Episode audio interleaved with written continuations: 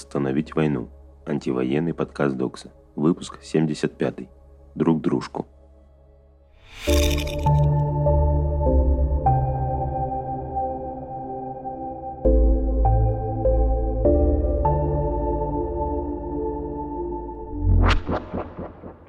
Привет, это анонимный заливщик рассылки. Кажется, что я давно не писал рассылок, но это еще и потому, что произошло много перемен – мне удалось передать мою ранее ежедневную обязанность своему коллеге и самому чаще заниматься текстами и организационными вопросами. Сейчас я с радостью подменяю товарища, когда он занят или ему неудобно залить рассылку сегодня. Я никогда не понимал, что значит фраза «Если ты научился кататься на велосипеде, то никогда не разучишься». Так вот, если ты научился заливать рассылку, то пальцы будут все помнить за тебя. Я даже помню цвет каждого редактора рассылки – еще мне очень интересно, замечаете ли вы, читатели рассылки, где используются эти цвета? Сегодня я тревожно себя чувствую из-за того, что большинство коммуникаций, рабочих и не очень, стали грубее и холоднее. Война забирает силы, и как будто бы в пространстве становится меньше пространства для работы. Я думаю, что сопротивление ожесточению огрубению – одна из задач для всех активистов сейчас.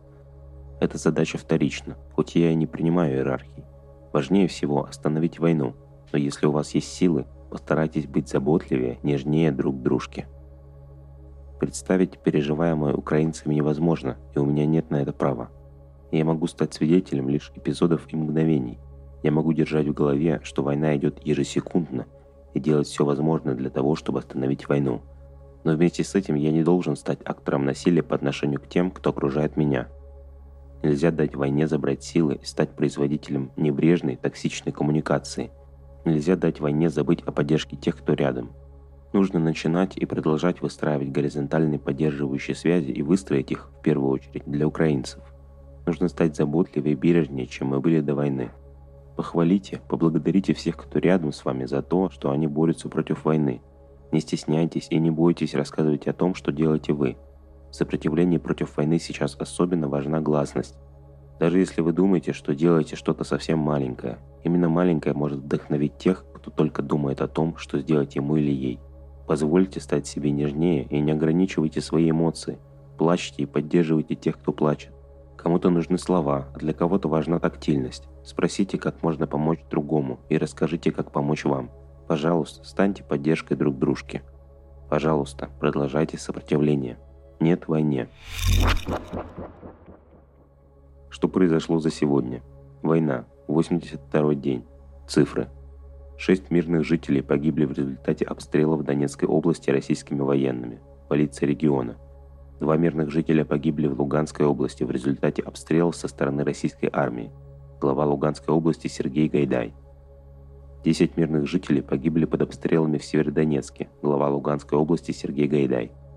За время обороны Азовстали на территории комбината погибли 15 женщин, военнослужащих и медицинских работниц. Мариупольский горсовет. Украинские военные вышли к границе с Россией в районе Харьковской области. Харьковской области 227-й батальон 127-й бригады сил территориальной обороны ВСУ оттеснил российские войска и вышел к границе с Россией, сообщает Минобороны Украины. Важная история – Перед войной Владимир Путин получал информацию об Украине от бывших чиновников Януковича. Важные истории рассказали о принятии Владимиром Путиным решения о начале войны против Украины. Издание пишет, что его основным информатором была пятая служба ФСБ, которую консультировали бывшие чиновники, силовики и бизнесмены из команды Виктора Януковича. В материале важных историй говорится, что ключевое подразделение пятой службы ФСБ – Департамент оперативной информации, который возглавляет генерал Сергей Беседа – Собеседники издания рассказали, что подчиненные беседы писали в докладах руководству, что регионы Украины живут отдельно от власти в Киеве и стоит только подтолкнуть, как регионы побегут в сторону России. Санкции. Макдональдс объявил об окончательном уходе из России. Компания ищет покупателя на российский бизнес. Сеть ресторанов Макдональдс возобновит работу над новым брендом в июне, сообщает РБК со ссылкой на источник, близкий к компании – Россия национализирует активы Рено. На заводе концерна будут выпускать автомобили «Москвич». Об этом заявил глава Минпромторга Денис Мантуров.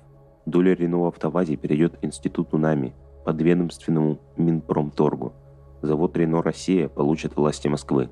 Мэр Сергей Собянин заявил, что на заводе сохранят большую часть коллектива и возобновят производство автомобилей «Москвич».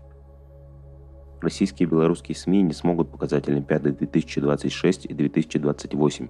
Страны не были допущены к участию в тендере на приобретение телевизионных прав, пишет sports.ru со ссылкой на пресс-релиз Международного олимпийского комитета. Репрессии. Военный суд оставил без изменений приговор по делу канских подростков. 10 февраля суд приговорил 16-летнего Никиту Уварова к пяти годам заключения по обвинению в обучении терроризму – ходе апелляции защита требовала отменить приговор, а прокуратура настаивала на ужесточении наказания Никите Уварову с 5 до 9 лет заключения. В итоге приговор был оставлен без изменений и утвержден. В ближайшее время Никиту отправят в воспитательную колонию, исправительное учреждение для несовершеннолетних. Школьников задержали в 2020 году, когда они расклеивали листовки на здании ФСБ в поддержку аспиранта МГУ Азата Мифтахова – Силовики обнаружили в их телефонах чаты с обсуждениями взрывчатки, анархизма и планов взорвать здание ФСБ в Майнкрафт.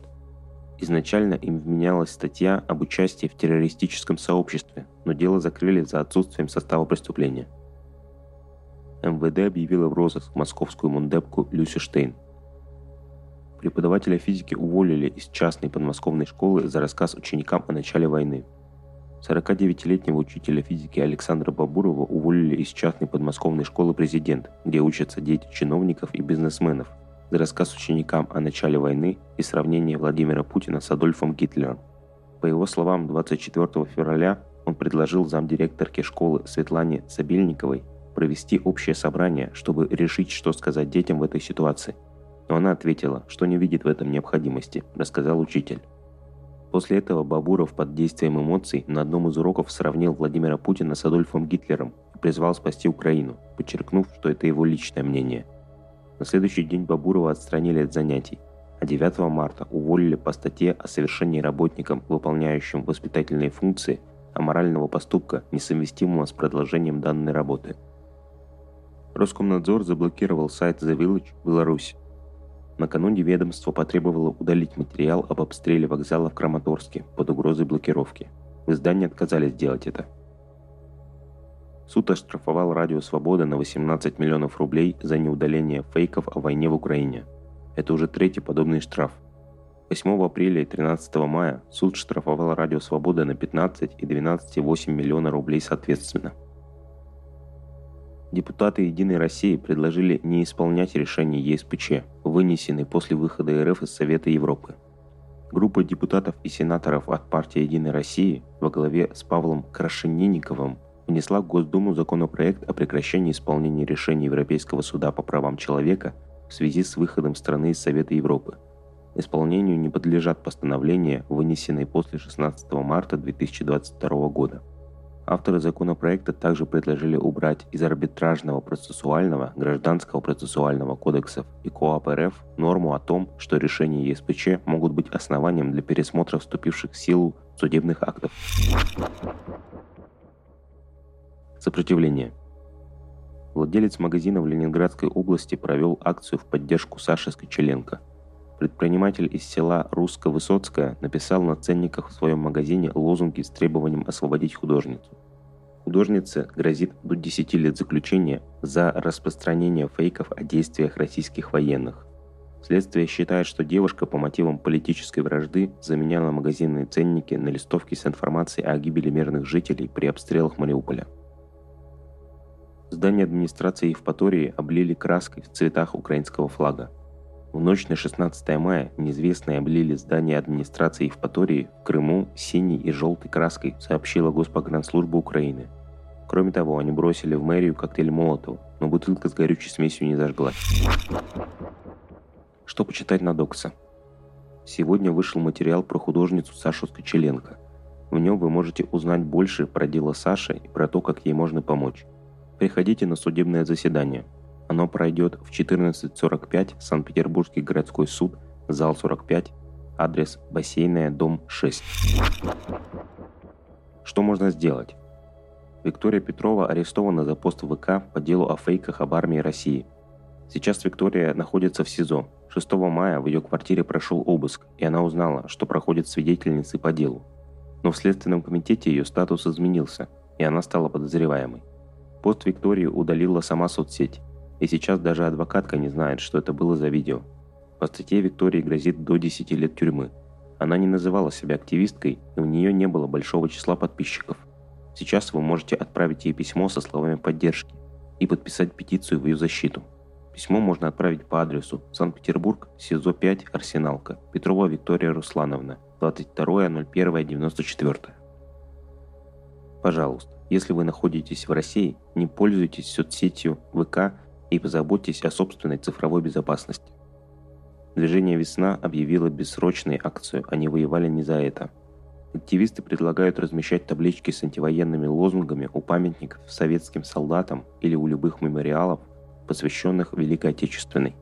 Они считают, что так вы сможете выразить протест против войны с Украиной и почтить память тех, кто боролся с настоящим нацизмом. Как отвлечься? Можно задаться вопросом, что за друг дружку в заглавии письма. От этого оборота я попытался поделиться волнующей меня темой небережной коммуникации. Сейчас я читаю сборник эссе Одри Лорд, который выпустили No Kidding Press. В самом начале книги переводчики дают комментарий, что они используют не взаимное местоимение друг другу, а друг дружке, как гендерно-нейтральное и акцентирующее внимание на взаимной теплоте и заботе – Сейчас меня очень сильно поддержал этот сборник «Сестра отверженная».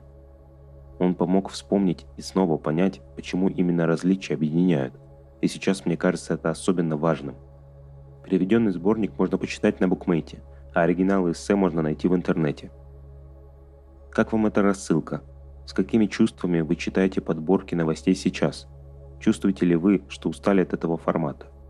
Удается ли вам прекратить дом скроллить или рассылка становится просто дополнительным источником информации? Читаете ли вы другие рассылки или вам хватает одной? Пишите, пожалуйста, ответы. Я очень скучал по вам. С нежностью, бывший или ранний заливщик рассылки. Это был анонимный заливщик рассылки, а также анонимный голос Докса. Держитесь.